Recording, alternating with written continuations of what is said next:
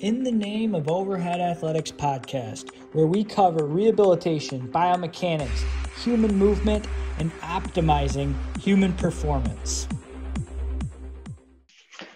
Welcome back to the podcast. I'm Max Wardell. I'm going to be hosting today. I'm joined today by Darren Smith. Darren is actually a professor of athletic training at Concordia University, Wisconsin. He also is the director of the Masters of Health Sciences program at Rocky Mountain University. And we're going to be talking today a little bit about the education system, bettering your education as a professional um, and as a student, and then also some of our thoughts about what we can potentially do in the future to enhance the learning of students and enhance the learning of future professionals. Welcome to the podcast, Darren. Thanks for having me, Max. I'm excited to be here. This is going to be great. Maybe, you know, just to give a little more background on you, you have, uh, you're an athletic trainer originally by trade, and now you've kind of moved into the education sector and you've accomplished your PhD and you have a master's degree in exercise science. So you have a ton of uh, education behind you, and you've been in multiple universities at this point as both an athletic trainer and as an educator. Can you give us some insight on your experience and kind of what led you to that point?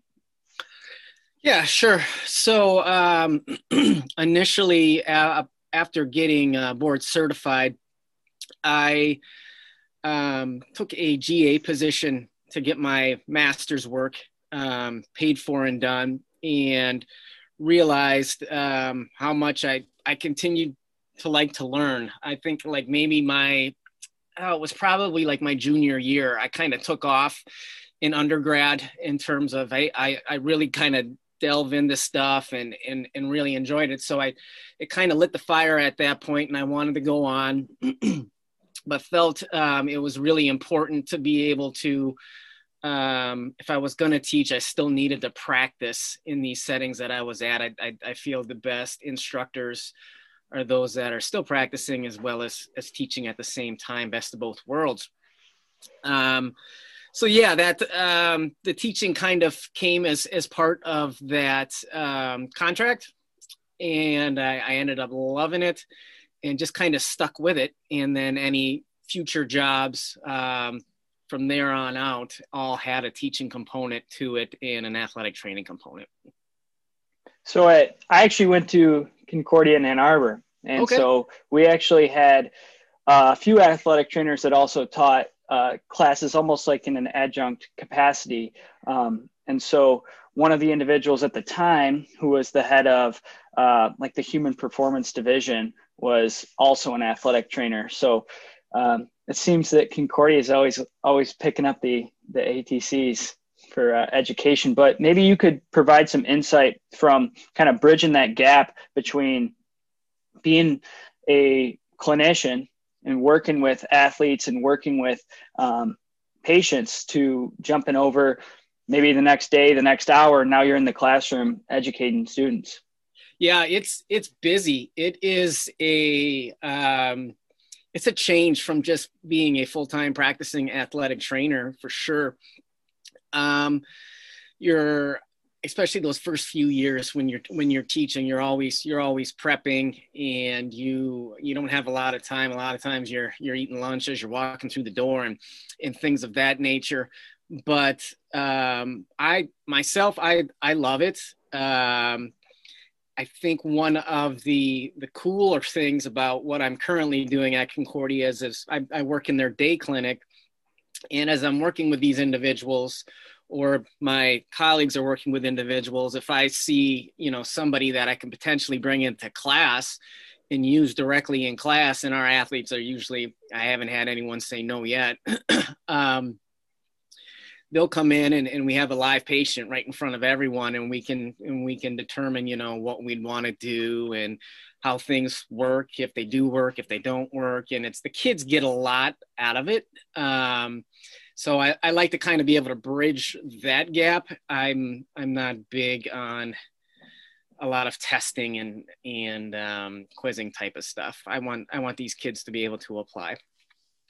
Which is the most important component because they're going to go out there and if there's some sort of disconnect between the education or the textbook and what's happening in real life, um, there's going to be a steep learning curve when people get out of uh, the education system into the real world.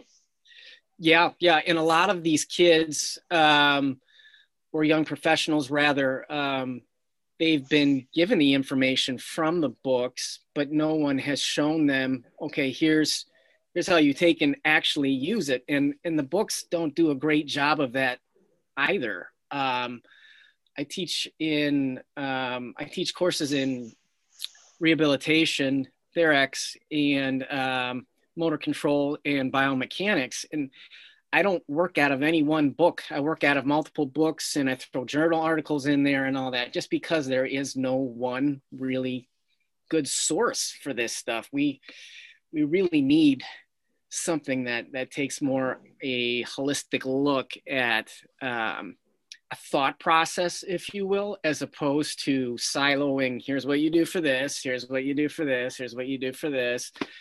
Um, and that'll that'll I think that'll get the workforce what they're what they're looking for. I think that's the number one complaint that I hear um, as a as a professor when I go and talk to my colleagues. I'll say, hey, you know, how are how are students working out? What are you guys seeing that you don't like? And the the, the top three are usually either well, they're not quite sure how to communicate, or um, their skills are very uh, they're they're they're mediocre, um, and um, bargaining I think would be the third one.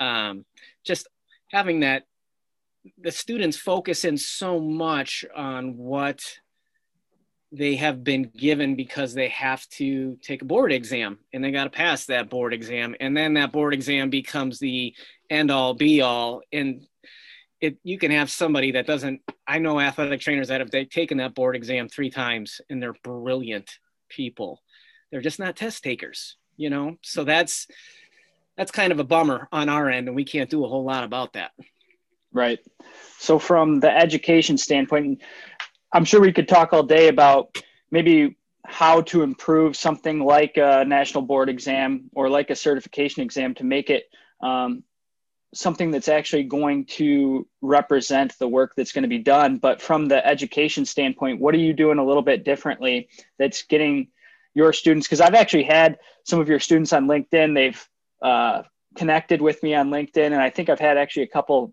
from Concordia um, send me messages and stuff like that. And so it's kind of neat. But you know, what are you doing a little bit differently than probably the status quo in terms of getting these these uh, students ready for for true life and for the real world and dealing with athletes and patients? Yeah. Um, well, number one is like I said, I try to bring in as many um, live patients as as possible. Um, I teach from a standpoint of um, understanding strategies and understanding options. Uh, the a, a, tra- a, traditional rehab class, you'll have a unit on strength, you'll have a unit on power, you'll have a unit on flexibility, blah blah blah blah blah, and and you'll do some basics labs that applies to the body, but the kids don't know how to take that stuff. How how is how am i going to use this? When do i use it? How do i modify it or manipulate it if i have a labral tear in the shoulder? How do i um, how do i use this type of information to to design um, a better motor control program? So what they end up doing is i, I call it monkey see monkey do rehab in which they just see somebody doing something and then they just spit it back out without really having a thought process okay we have this diagnosed injury so how are we going to design a program for that person in this minute? Um, tomorrow may look different than right now and um, what are our what are our goals? So i have it's it's actually like a four page um, Therex sim that I that I put them through, and it's it just it looks at the capacity of the movement that it is that, that you want to treat, and it it breaks things down into all the component parts, and um, so you're looking at um, the amount of time that you have in the session, the healing phase, the the goals of the session, what type of treatment you're going to use, how you're going to combine and order the treatments, your um, arthrokinematics, uh, your osteokinematics, um, different types of muscle and fascial contractions, how to make things easier, harder, home exercise program. So it really, it really hits everything, but they have to be able to justify everything that they're doing. And I make them actually go and, and reference. They got to go and, and look this stuff up in articles. So if you're going to use this, you got to be you got to be able to back it up. They hated it at first, um, but they they love them now, and it's and it's uh, they always come back after they're after they're done with the course, and they're like, "Hey, I can do this with patients now. I don't need to go back and look in the book." And I'm like, "That that's the, that's the whole point right there." Yeah, and what you said is really important in regards to people actually going back and referencing um, either scientific literature or case studies or whatever they're referencing, they're going back to something that's had some evidence towards it that's been studied. Whereas I think a lot of times what we see, and we see this a lot in terms of various types of manual therapy, where mm-hmm. there's almost zealots for different types of manual therapy, and you get pigeonholed into one approach, and you may be doing X, Y, and Z over here, and the patient needs these other things over here, and you're never addressing that because you know your approach is your approach but neither of the two approaches has had any substantial amount of literature for this individual patient or for this um, set of diagnoses. So we we kind of end up way over to the one side versus getting over and looking at okay what does the research say about what i'm currently doing? And is it any better different or the same than what's going on you know over there because we don't have especially in rehabilitation we don't have any consolidated uh, evidence on on a lot of these topics yeah yeah i see um, uh, you nailed it i i see quite often somebody goes and gets a new cert somebody goes and gets needling and now they're needling everybody that that walks through the door you know and then they mm-hmm. maybe add a, a modality to it and then then they're done and they send them out the door um, and they don't they don't take the entire process and say what does this person need? They're just they're looking short term. They don't look for a a cause. They're treating a compensation. Um, and like you said um, they're they're just they have blinders on. So it's easy to to forget things. And that again that's where I, I feel it's important as an educator and someone who still practices to have a have a process that you go through um, that isn't um, that isn't what's the word I'm looking for um, that isn't created by someone else. You know, it's it's not uh, it's not dictated by X, Y, and Z type rules. You know, every every um, group has got their own thing. The FMS guys have theirs, and the Gary Gray people have theirs, and it's okay, so just take take the best of everything. That's kind of how I Absolutely. look at. It. Yeah, absolutely. Especially in um, you know when people are trying to actively learn and develop their own approach, having almost experience with multiple of multiple systems, if you will, in terms of assessment and then in terms of intervention is extremely important. And to even branch out further, looking at um, rehabilitation as a whole, I'm sure you're going to have many of your students that work in uh, schools and work with high school athletes, college athletes, and then some of them are going to work with general population. And I was just having this discussion the other day with an individual, which was the rehabilitation field was made for the general population, which is largely sedentary, largely inactive. And then we're trying to branch it out um, into athletics and having the same exact approach for the individuals who are sedentary may not be the best option when dealing with your elite level athletes. And yes, we can scale everything, but it's almost, in my experience, there's almost a hey, this is the way it has to be done. These are the ways that you do things. And then you're looking at it, well, these are completely different end goals for these two individuals. Mm-hmm.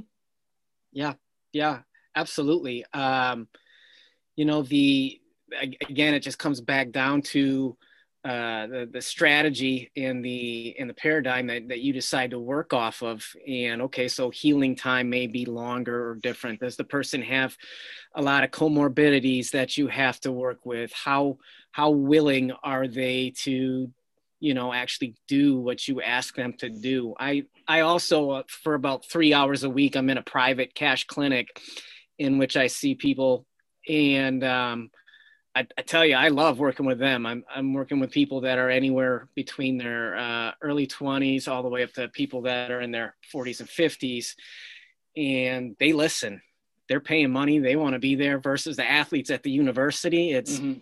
Darren, how much can you, you know, decrease my pain? How fast can you get rid of it in the middle of the season? And I still want to lift and I still want to play two hours in practice and we got a game and they have no recovery and it's it's near impossible to to to manage things sometimes. And I want to I want to commend you because I've seen you on LinkedIn. I've seen you talking to professionals out there. Hey, if you were going to, you know, revamp a education system, a master's degree, if you were going to introduce something new into this program and this program, what would you introduce? What would you improve, and and how would you alter it to I guess, improve the the program as a whole, which is not something that I see done out there very often. I don't see many educators out there polling the professionals and trying to get some input on on how they can improve their their product because in the end that's what it is it's a it's a end product that these people have to come in and and they have to be able to get what they need to get out of the program in order to be successful and and that's what the students are expecting. And I know as a student myself, that's what I was always looking for. And so I want to commend you on that. That's awesome. Well, thanks. Well, thanks. I look at it um, just as you know, it's it's basic workforce development. Uh, it, it's done across I don't know how many other professions, and it's you want to make the profession better. All right, let's go out and talk to those people that are out there. What are they doing in those settings? Um, versus having like an athletic training you have the national athletic training association then you have your accrediting boards everyone's everyone's all separate and um, everyone's kind of got their own opinion so it's um, that's one of the reasons I, I, took the job at, at rocky mountain is it's a it's a post-professional program i'm not confined to have to uh, work with an accrediting agency and i can take and work with individuals like yourself. I had I had emailed you, and and we will have to talk about that further at some yeah, point. Yeah, absolutely. Um, in terms of all right, what what do these students really need to know? Uh, higher ed is ridiculously expensive, and um, it's it's been that way for a long time. I'm actually waiting for it to come crashing down at some point.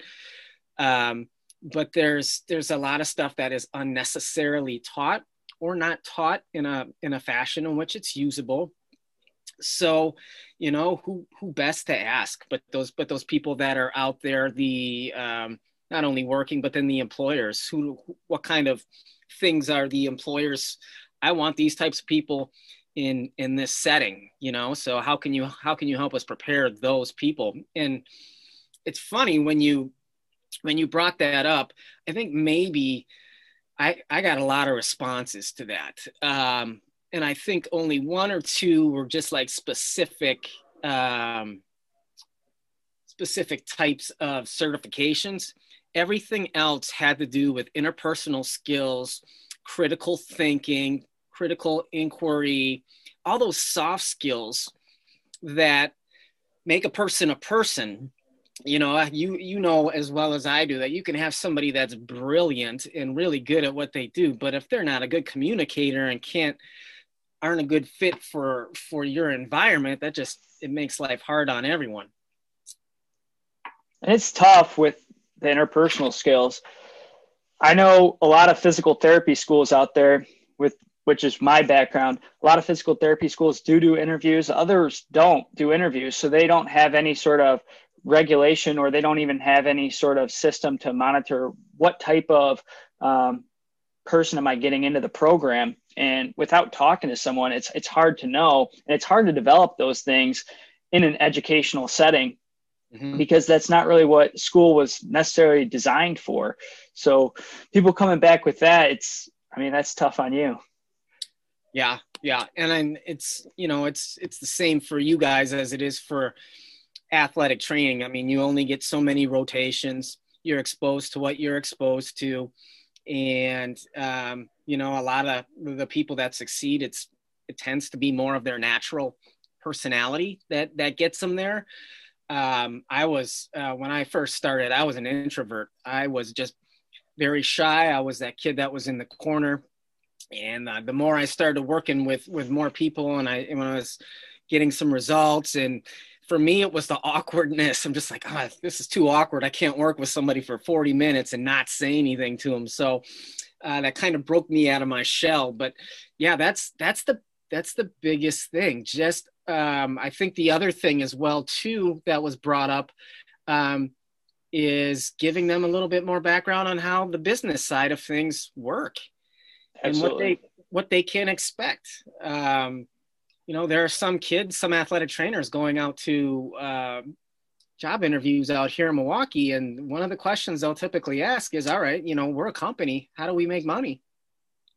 and some people can't answer that because they haven't mm been prepared for it they they have no idea all they know is their athletic training skills and that's it right even to even to take that a little bit further in terms of school we don't have in physical therapy especially we don't have tracks where you can hey i'm going to go down the the uh, sports rehab track or the orthopedics track or the neuro track. We don't have that. So then you end up studying all of the topics and you don't ever have time for any elective classes or any business classes or public speaking which becomes extremely important if you want to do any sort of presentation in the field. And it's it's hard to necessarily address that in a program especially like an athletic training program especially like a pt program that has an accreditation board that's going to kind of dictate what you have to study and um, you know what you teach in the end because you're trying to get individuals ready for an examination that's it that's it and you have such little time and so much information it's like you're just touching on this touching on this touching on this and i i have to i have to constantly tell my students that if i'm when we're doing like lab based stuff um, like I was, we were going through joint mobilization last week. I, I had to say, hey, we're only going to spend one day on this. This is all we got. I'll, you you can only be exposed to it at this point if you want to do it more you got to do it live you got to do it clinically but we can't take the time out of class to do it because there's just there's too much to do. We can't we can't miss a day. You got to stay on task. Mm-hmm. it's that much information. Which makes it tougher with online learning. Yeah. Yeah. But when you when you work with individuals in the motor learning i'm, I'm really interested in the in your motor learning um, classes.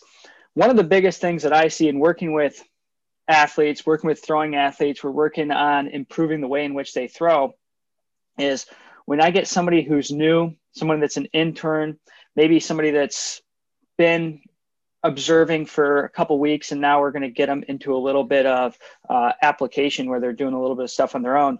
One of the things that i notice first and foremost is they always want to fill space fill time with with talking.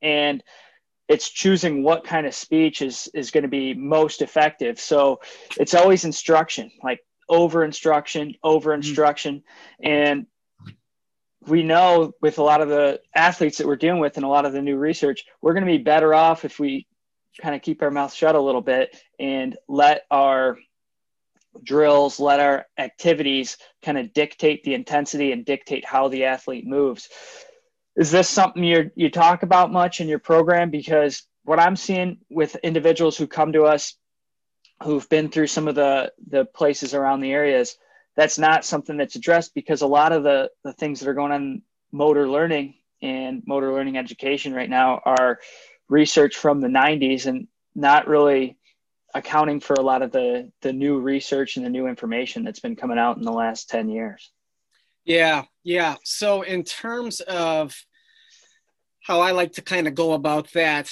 um, we will. I'll I'll break it down into um, um, volitional versus um, subconscious. So, and and we'll always okay. So, what does the person have to? I'll give an example and say, all right, person has to hit a baseball and then they got to go to first base. What are all the things that they're to think about? Usually have a couple ball players in the class, so they'll answer and they'll give you a couple of different things. Okay, and, and then I, I follow it up with, well, what else needs to happen to actually get you there that you're not thinking about and so we we, we kind of look at it from from those two areas um, when it comes to designing exercise as well as um, utilizing and applying the research it, it can be tricky just because some of this stuff is outdated. Um, the probably one of the the more common types of measurements that they're going to use is is a motor evoked potential an MEP, which is just the overall output leaving your brain after something uh, after the input has gone in from a, a, vestibular visual and somatosensory standpoint.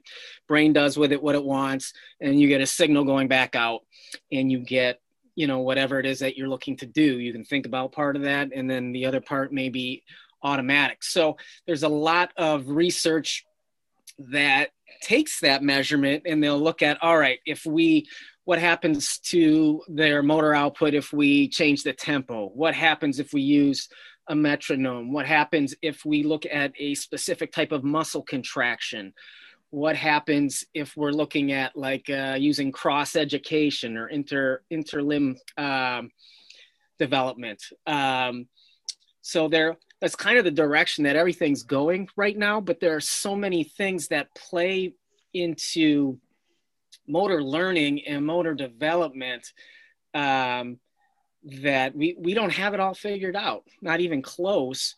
Right. Um, so um, I have I have a whole worksheet that I that I give my students that um, it's got about like 30 or so different ways to manipulate an exercise. So I'll have uh, a person that I bring in, and um, let's take an easy one here. Let's say they have like a valgus collapse in the knee, right? And we we want to train them, but we don't want to have to give them million and one instructions in words, like you're saying. Let's not let's optimize our time here. So what on that, what strategy on this sheet could we use to get the person to do that movement without having for the, without having to tell them too much or as little as possible to help their body figure it out and you know whether you use like a reactive neuromuscular training whether you add stability to something whether you change the tempo of something what if you do something visually or auditorily you know? So that's that's how that's the approach that i take. Um and then from there i teach the kids this isn't going to be any good if you don't have a pre-measure and a post-measure. So um, even all the way down to treatments um, within a session if i'm doing something to um, maybe decrease some neural tension and I and I work on a person for five minutes, I, I want to see what I got and what I didn't get and make note of it. Do I need to move on? Do I need to do a little bit more? You know, that kind of thing. So I, I'm in total agreement with you. Um, I think a lot of what goes on is they're they're trying to hypothesize everything in their brain. I need to get this to fire. I need them to do this. You got to be in this position over here. And there's so much you can do in so many different positions that you can put a person in that their body will just figure it out on their own, which is one of the best ways of doing things. And then they can, then they can focus on something else, you know, and you don't have multitasking going on and and the output just ends up getting better. So I don't unfortunately I don't see enough people doing that though. You know, I I think there's I think yeah, it's and I don't know why. Is it it may not be taught, they may not think that way. I'm not I'm not sure. I don't have a reason for that. Well, I think it's more complex to think like that. It requires more thought process, um, from the practitioner than just, hey, I want you to do this. Okay, change it and do this way, do this way. And the reason I asked you the question in the way that I did is we see that a lot of the research on motor learning is either somebody performing a skill that they've never performed before, mm-hmm. or it's in presence of a neurodegenerative pathology or a neurological lesion. And when we're dealing with athletes, which is what I like to talk about because that's what we like to do. But that's what a lot of students will end up doing. Hey, I have an athlete walking the clinic, especially a high intensity athlete where movements occur so quickly. And these same things that worked for the neurological patient may not be the best option when dealing with an athlete. And there's ways to potentially scale it, and some of the things hold true, but sometimes it's a completely different approach and we're also dealing with individuals who have refined their skill to a certain level, not the individuals who came into the skill they've never shot a dart or thrown a dart with their left hand and now they're throwing a dart and i'm trying to teach them that. That's very different than say teaching somebody different gait mechanics when they've been walking for 30 years or 20 years or they've been sprinting for since they were two years old or three years old and now i'm trying to alter the sequence of locomotion Right, right, and and that's where, um, alluding back to what you were saying, I, that that's where it's. I think it's important to have an understanding of how much do we need to tell them, and what kind of environment can we put them in, to get the results that that we want to get. And it's it's that it's that bigger picture, it's that bigger thinking that we have to go back to, as opposed to uh, this one thing is hurt, so let's just stay here and work on this one thing. Absolutely, I think you nailed it by talking about how you have all of these other options. I have numerous options, probably a near infinite number of options to alter how an athlete moves by giving them different sensory feedback, by giving yes. them different stimulus, putting them in a different environment. I have so many options, yep. one of which is giving them different verbal instruction. Yeah. Yep. Yep. Um, I've had I've had a lot of uh, a lot of solid luck with um, a lot of visual stuff, eye placement, um, head placement, vestibular wise. Um, that stuff seems to work really, really well for the head and the neck, um, regardless of whether they had concussion or not. Um, but yeah, I like to, I like to just play around with a lot of different positions. Um, I don't just need an open space. I mean, it's it's if it's infinite. You don't need a ton of exercises at all. You only need a handful of exercises, and then all right, I got all these different strategies. Am I am I going to use this exercise to strengthen, create more endurance, more power, or do I just need to tweak it so it's a motor control exercise just to be able to help us reestablish that so we can get that motor learning and then they can go on to strengthening or wherever you want them to go. Right. And when we talk about variability and variability of training, we kind of have almost, it seems from my eyes, two groups where you have one group who's hyper focused on variability and you have another group who has, is very monotonous in their practice. It's repetition. You need 10,000 reps and you're just going to continue to rep one thing. And we have this other variability group that oftentimes doesn't account for all of the variability that occurs internal yeah. variability. Hey, when you're getting fatigued, there's variability. You're not the same individual that you were 30 minutes ago. Or, hey, I've added muscle mass in the last three months. I now have to establish a new coordinative pattern, and no longer am I training the exact same exercise I did three months ago because my my apparatus, my actual physiology and structure has slightly changed. So there's a lot of ways that um, you know we have variability in practice and variability can be as much as changing one small thing or adding fatiguing one area of the body or adding one little bit of load or adding a little bit of time to something or taking away a little bit of time. We have so many options for variability. Too much variability in the beginning and too many exercises is going to be overwhelming. Uh, especially for an athlete who wants something that's fairly concise. Hey, what's my thing? What do I do? I have 5,000 options out there. What are the what are the 10 things that are going to make me better? Yep. Yep, absolutely. I could I couldn't agree more. I I, I think exercise is overprescribed. Um, and you have to you have to take a look at you so you have this individual coming into you whether you have 30 minutes 45 minutes whatever you got in uh, from time wise to work with them you know you get your updates from them you do any kind of recheck from your last session with them and then from there you're you're off so you know for me um, i want to know that that person is walking out the door with something that they didn't walk in with so i i uh, you know, alluding back to your your 10,000 rep thing.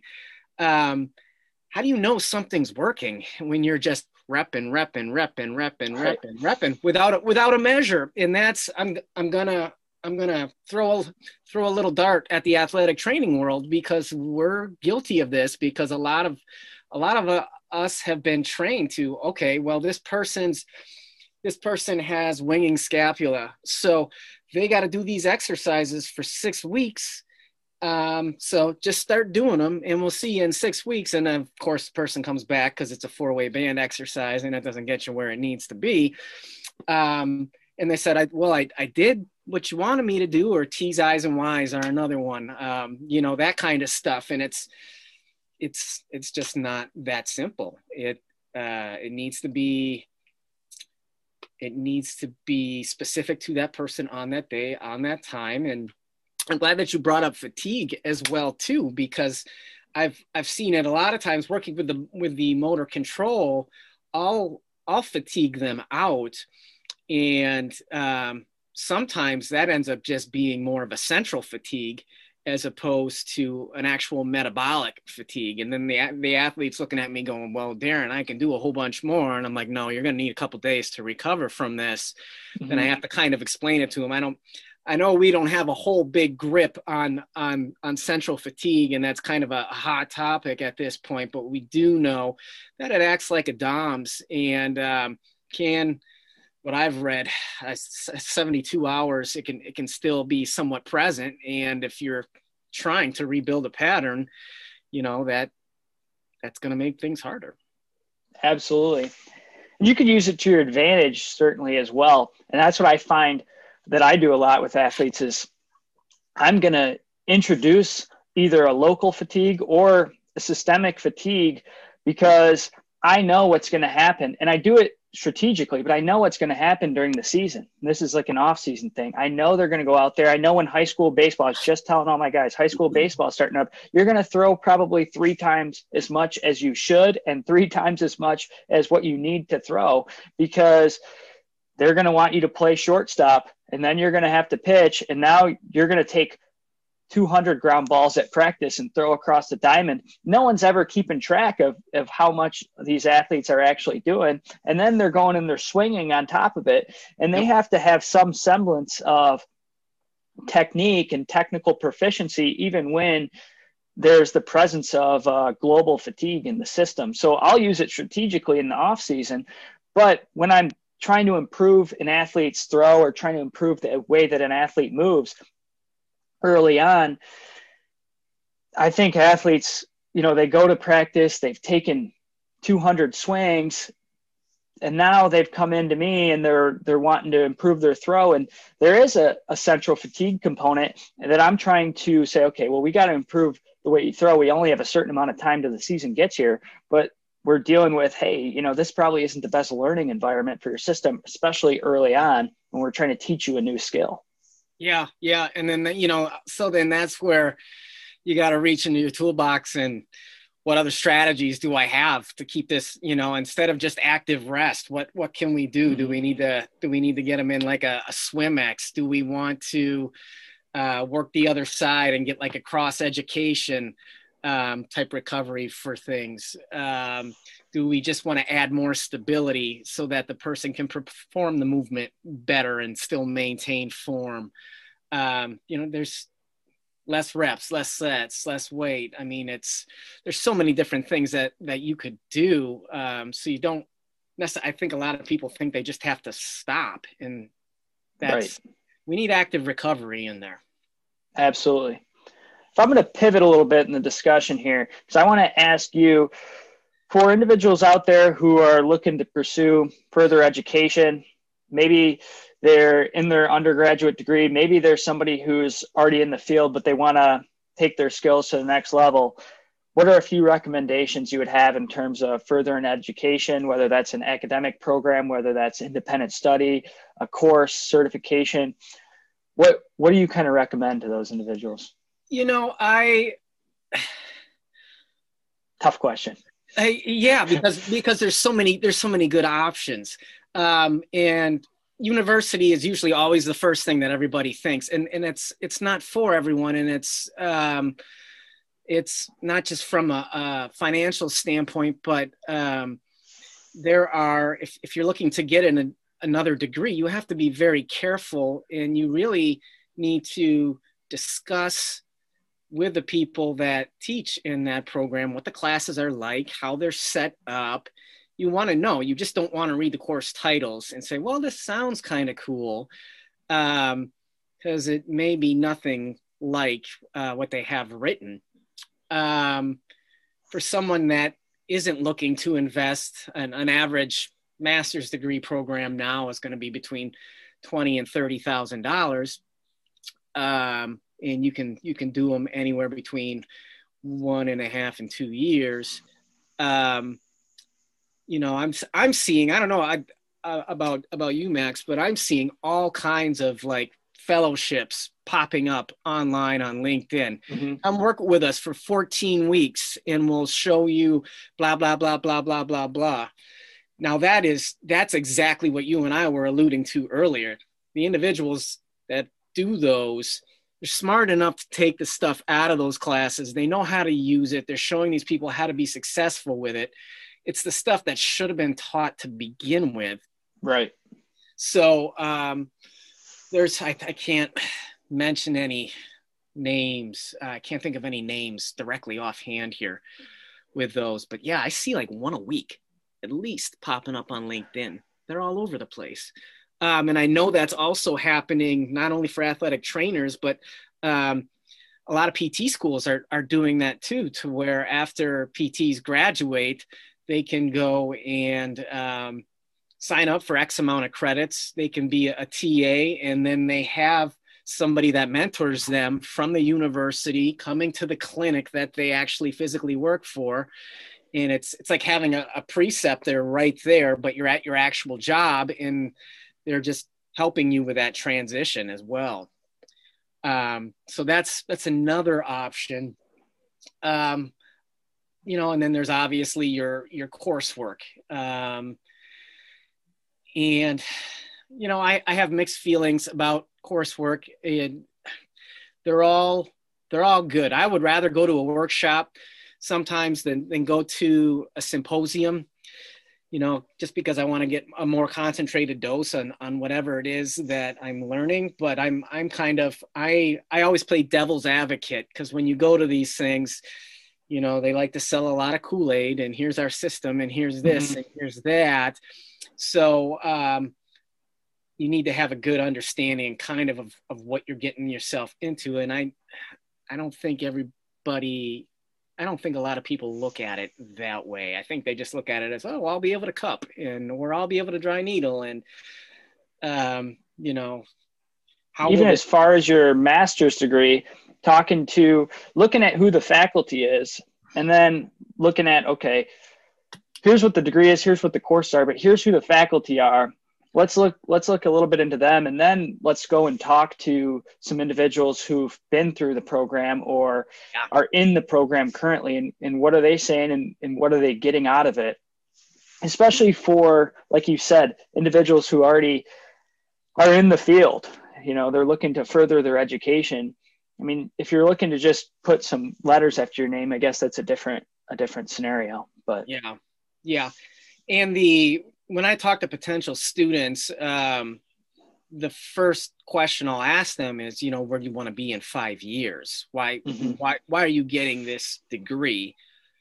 Um, and some of them have thought about that, and some of them have not.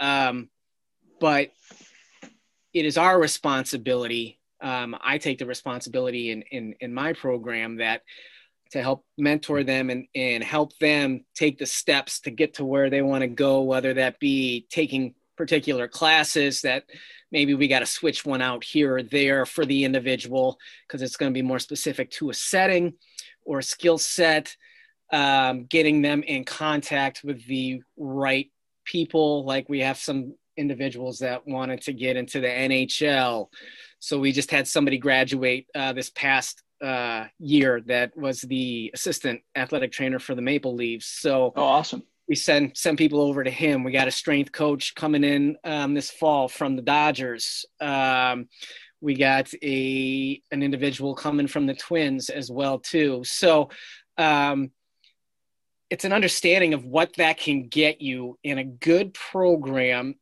just won't you won't walk out of there with a lot of certifications. A lot of um, people when they're looking at I'm going to take a master's, I'm going to get a master's degree. They think, well, I, I should walk out of there and I should be able to do Graston. I should be able to do blah, blah, blah, blah, blah, blah, blah, you know, and, and get all these things. Well, when you look at how much you pay for college credits, um, and it's like $400 a credit, and you're paying all this just to take that in your coursework, it's, it's taking away from your coursework when you could just go and do it on your own for way cheaper. You know what I'm right. saying? Um, so I put, we put the emphasis at Rocky Mountain on um, everything's evidence based, but it's it's also practice based as well too.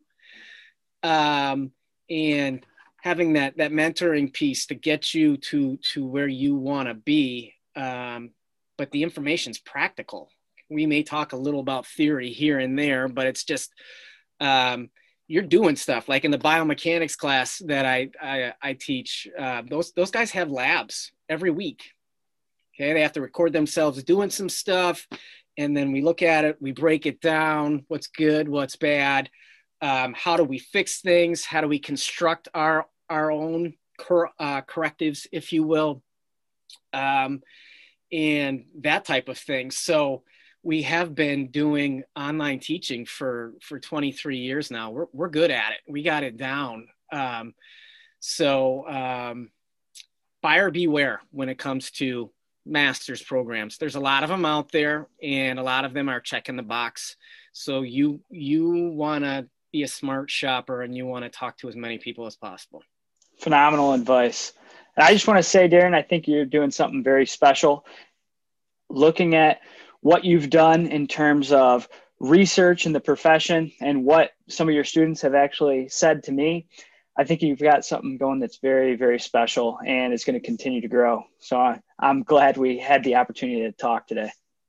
Thank you. Thank you very much too. Uh, same, same to you as well. I'd, I'd love to extend that to you. I, uh, I use a lot of your, uh, your videos in class. We just got done I love to hear it. Teaching the elbow. So I took a whole bunch of your clips. We took them down and we made a nice little checklist. So so these guys know what to look at when someone's throwing uh, in case we got any elbow pain. So thank you and everything awesome. that you guys are doing over there. It's awesome. I love your channel. Thank you. Appreciate it very much. Like like I said, thank you again for coming on. This is awesome. And we'll have to do this again because there's so much we can talk about and so much information that you have that we can get out to to people and maybe help some people in furthering their education and maybe help some people in developing educational programs. I'm sure it's going to help uh, help me long term too. Just hearing from from you and hearing from you know your experience in developing our education stuff at the OAI. Yeah, yeah, yeah. Let me know. Let's let's keep in touch and let's collaborate here. Awesome. Well, alrighty. In the name of Overhead Athletics, Max Wardell signing off.